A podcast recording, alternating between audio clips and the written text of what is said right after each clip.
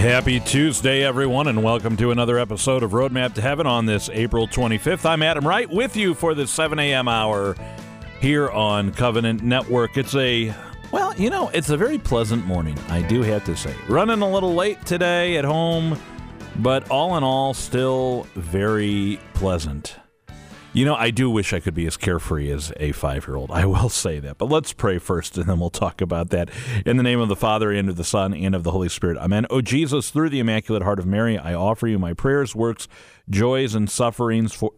Of this day, for all the intentions of your Sacred Heart, in union with the holy sacrifice of the Mass throughout the world, in reparation for my sins, for the intentions of all my relatives and friends, and in particular for the intentions of the Holy Father. Amen. We dedicate all of our thoughts, words, and actions today to the greater glory of God. And we pray, St. Michael the Archangel, defend us in battle, be our defense against the wickedness and snares of the devil. May God rebuke him, we humbly pray. And do thou, O Prince of the heavenly hosts, by the power of God, thrust into hell Satan and all the evil spirits who prowl about the world, seeking the ruin of souls. In the name of the Father, and of the Son, and of the Holy Spirit. Amen. Well, you know, again, it, it, there's nothing like getting ready in the morning and being a five year old with no sense of time and not a worry in the world about it because she knows that I'm going to tell her, it's okay, it's time to do this. It's time to, and if she just does what I say, you know, she just, if she listens to dad, she'll be all right. If only we could be like that five year old when it comes to the spiritual life, right? Just do what the Father says, do God's will. We'll be all right. We don't need to worry about this. We don't need to worry about that. We need to worry about doing God's will. And yet we get so distracted and so worried about so many other things. Today on the show, we're going to start a series with Father Jeffrey Kirby. It's been a while, and, and not a pre recorded homily series. We actually got the chance to, to speak with him recently, and we're going to start bringing you that conversation this week. And parents, listen up because this one is most especially for you. Before we go to any of that, though, let's go to Mike Roberts for today's Saint of the Day. Today is the feast day of St. Mark the Evangelist.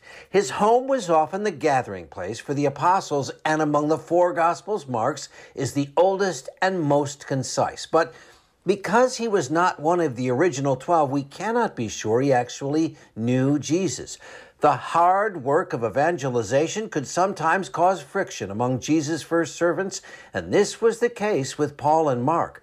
When he joined Paul and Paul's cousin Barnabas on their first missionary trip to Antioch, Mark left them and returned to Jerusalem. It may be he simply missed his home. Frustrated, Paul refused to allow Mark to go on their second missionary trip to the churches of Cilicia and Asia Minor, questioning Mark's ability as a missionary.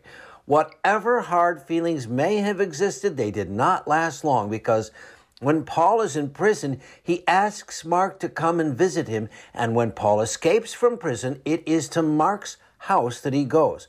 But Mark seems to have been closer to Peter, who in a letter to Asia Minor refers to him as his son. He is considered to be the first bishop of Alexandria, where he had great success growing the Christian community. But it was there he died a martyr after being beaten and dragged through the streets. He is the patron saint of Alexandria and Venice. Saint Mark, please pray for us. I'm meteorologist Mike Roberts for Covenant Network. Have a blessed day. Saint of the Day can arrive each morning by subscribing on your favorite podcast player. Search Covenant Network to see all our podcasts. It has been a while since Father Jeffrey Kirby has been able to be with us on the show in a uh, conversation. Although, Father, we're, we're, grateful for allowing us to play some of your homilies from time to time, especially your Lenten series on prayer. It's good to have you back with us, though.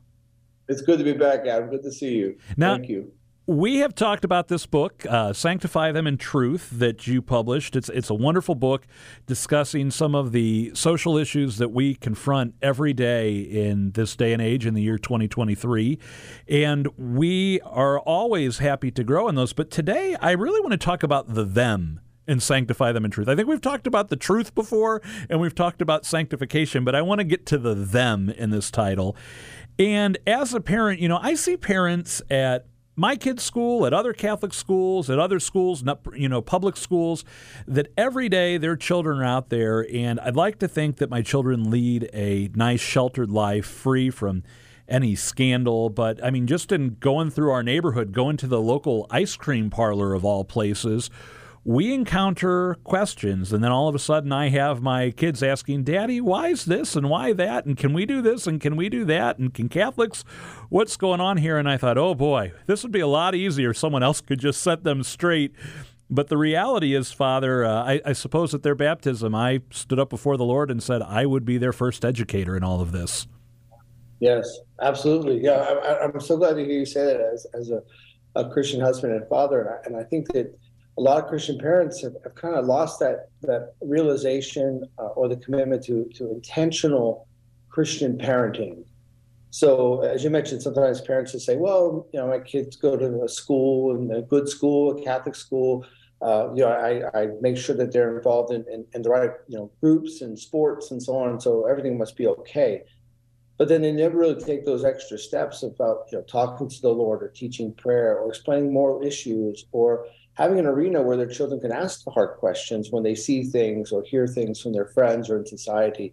So I, I think that notion of intentional parenting is, is very important. And, and once that's done suddenly parents do have a lot of other questions. And i have found that such parents oftentimes are more willing to to want to to be taught you know. So you know if a parent's busy and they have other things and, and not really taking the christian aspect seriously in terms of their children's christian formation any effort to teach by the church is just an annoyance right like oh, another meeting you know uh, another program but once parents begin to actually take the faith seriously they're like yes please like you know, give us some programs and instruction and, and help us with with resources uh, to, to understand this and, and, how to explain it to our children.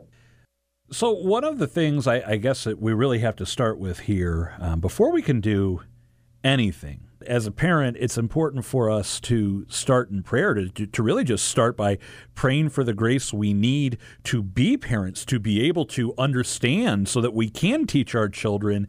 Um, how important is that starting block? Yes, essential, absolutely essential. In, in fact, uh, in Sanctify Them in Truth, every one of the chapters where I address all the you know difficult, controversial issues, they conclude with a whole section on prayer. Because this isn't about being right or some type of triumphalism. This isn't about being condescending. This isn't about you know nurturing you know any type of tension with with our neighbors or causing problems with people that that disagree with us at the end of the day, this is about trying to be good disciples, to be faithful to the way of the Lord. His teachings are true for all humanity. We know that he was the perfect one who was given to us. He models for us what it means to be a human being, what it means to be a child of God. And so we can look to him as Christians, but also share his teachings with non believers because it can help them too. This is the abundant life. And it all begins in that discipleship and that, that prayer we have with the Lord. You know, so oftentimes I think as Catholics, uh, we forget that the graces of our uh, of our of our baptism, the graces of the other sacraments, they prepare us in order to make what Pope St. John Paul II called a personal decision for Jesus Christ. Now, to tell you, Adam, uh, you know, I'm in South Carolina, and as soon as I start to use this type of language, the Catholics will say to me, "Oh no, you sound like a Baptist," or you know, or "Oh, Father, are you a convert?" You know, and so on. And I'm I'm a cradle Catholic, right? But this is a language that, regrettably, they only associate with Protestant Christianity. Whereas, let's give due where it's merited. The Protestant Christians, they've got this one right. That as Christians, as we mature and grow in the faith, there's that time where we make that personal relationship with Jesus Christ. We say, I choose you, Lord. We hear that call and, and we begin to draw closer to Him. The sacraments are there in order to help us with that personal decision. And, and I think this separation where the sacraments become this kind of odd reality and process on one side, but then if there's any sense of discipleship, it's way on the other. Uh, and, and Christian formation somehow has been removed. It's just sacramental prep. And sacramental prep becomes this weird, peculiar thing that's freestanding as opposed to just one aspect of, of our discipleship. And the grace of the sacraments are meant to help us to draw closer to the Lord Jesus. Well, if you take away discipleship, then what do people think the sacraments are for? Like what what are the sacraments giving grace for? They just kind of just sit there. Like these, you know, these aren't cold ceremonies, these aren't rites of passage, you know, these aren't cherished heirlooms that are being passed down from one generation to the next. These are powerful sacraments, encounters with the living God, means of grace. And the way that we begin to nurture that relationship with the Lord is the sacraments and the life of prayer. And so I would say to every Christian parent, like pray, pray for your children. And, and I'm not sure if you've had this experience in speaking with other married people. I'm shocked as a priest when I hear from married people that they don't pray together. In yeah. fact, I remember one, one couple telling me that they've been married for many, many years. They never prayed together. And it sounded odd to them. It sounded uncomfortable to them. These people who've been married now for many years, and it sounded odd and uncomfortable to them to pray together. So, but they heard some preaching. They said, okay, we need to tap into some more graces of our sacrament, of our vocation. They've reached out to their priest to ask for help, which I think is powerful. Amen. Great. Come, Holy Spirit. And they said, We don't know what to do. I said, How about this? Start by just praying together in the evening, one Hail Mary for each of your children. That's it. And as you become comfortable, hold hands and pray one Hail Mary for each of your children. Start there. And they're like, okay, that's that's reasonable. It's a set prayer. It's a little more comfortable, and so on. Uh, well, I'm happy to report a couple years later now, fast forward, um, you know, they're like prayer warriors. Like, this is great. Well, it's like, yeah, because you opened up all this grace of the sacrament. All that grace was there. And once you unleash it, you, you open the door, uh, you know, just a little bit, just that crack, and the Holy Spirit kicked that thing right open, you know, and uh, and they're living and thriving in a different way in a whole aspect of their sacrament, their vocation they didn't realize. So, to those called to holy matrimony and those who've been blessed to be parents, I would say God just gives you the grace to do it well. Adam, I'm foot stomping this because I think you're you're starting in the right way. Like, yes, it, it has to be a response first of prayer. And that's exactly it. We are starting it this way, and we're going to continue this conversation over the next several days. And so we want to thank Father Kirby for being with us. We're going to bring you more of that conversation again tomorrow. Are you enjoying this podcast? Well, if you are, did you know that Covenant Network offers great programming 24 hours a day on 43 stations in five states, plus streaming online? You can find our schedule, your local station, or listen online at www.ourcatholicradio.org. That's O U R CatholicRadio.org. Visit us today. And now back to this podcast. Here's a catequiz for you this morning. Which gospel is the shortest of the four gospels? This should be an easy question because today is the feast of one of the evangelists. It's the feast of St. Mark the evangelist, and his gospel is also the shortest gospel. So if you're good at test taking, you already knew where I was going with this. Here's a little something you may not know. At the dead center, right at the heart of the Gospel of St. Mark, chapter 8. There are 16 chapters, chapter 8, verse 29. And he asked them, But who do you say that I am? Peter said to him in reply, You are the Messiah. Immediately following this passage is the first prediction of the Passion. And so once that uh, is made plain in the Gospel, it all then turns to the passion, death, and resurrection of our Lord. Let's get you a daily dose of encouragement. This week on the Daily Dose of Encouragement, we're talking about a blessed in the church who you've probably heard his name, but how much do you know about Blessed Solanus Casey? Well, today on the Daily Dose of Encouragement, Patty Schneier is going to enlighten us with some more about Blessed Solanus. Well, I was privileged to go to Detroit and visit his tomb and learn all about this man. Again, I'm born to immigrant parents in Wisconsin, and he died in 1957. There are many people today in Detroit who still have memory of him, and, and it's just a beautiful thing to witness. So today we're going to unpack a little bit about who he was. First of all, the number one thing about him, believe it or not, was that he was not book smart. He was not considered very smart, which I think is interesting because we live in a time with so much emphasis, right, on grades, book smarts, degrees, information, knowledge but we lack common sense, civility, humility, and holiness.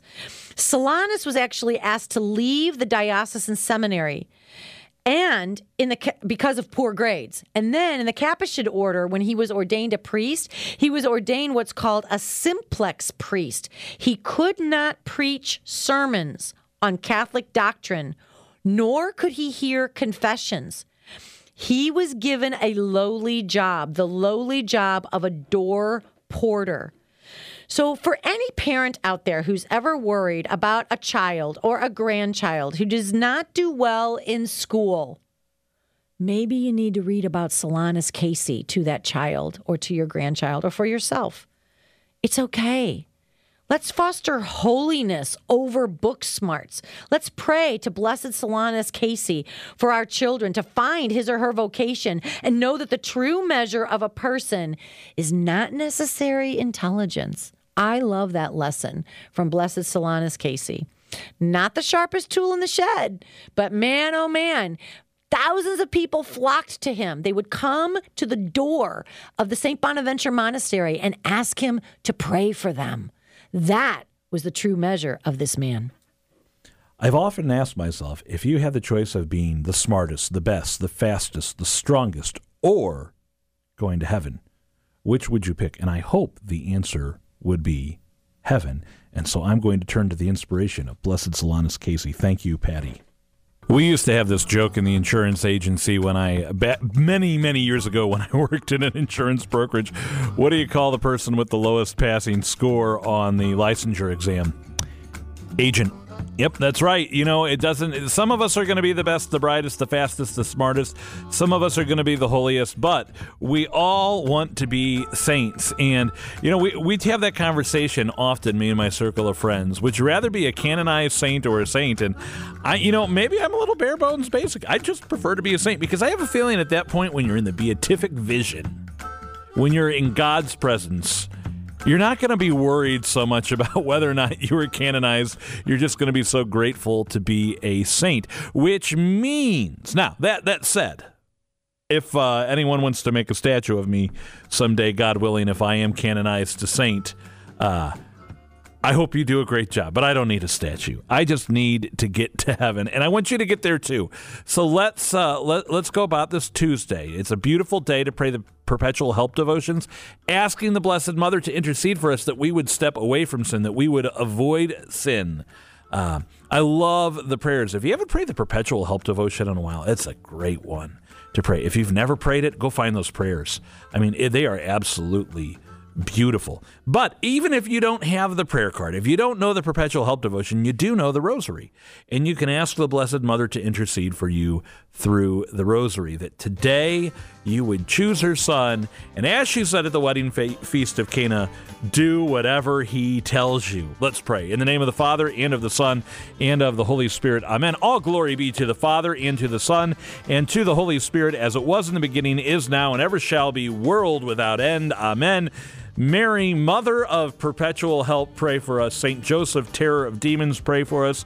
St. Mark the Evangelist, pray for us. In the name of the Father, and of the Son, and of the Holy Spirit. Amen. Well, go out there be, become a saint today be holy avoid the things that you know if you have a particular vice stay far away from it right stay far away from it in the meantime Join us tomorrow. Corey Grizzle is going to be on with us. We also will have more of our conversation with Father Kirby. Until then, for Covenant Network, I'm Adam Wright. Thanks for listening to Roadmap to Heaven. Pray your rosary today.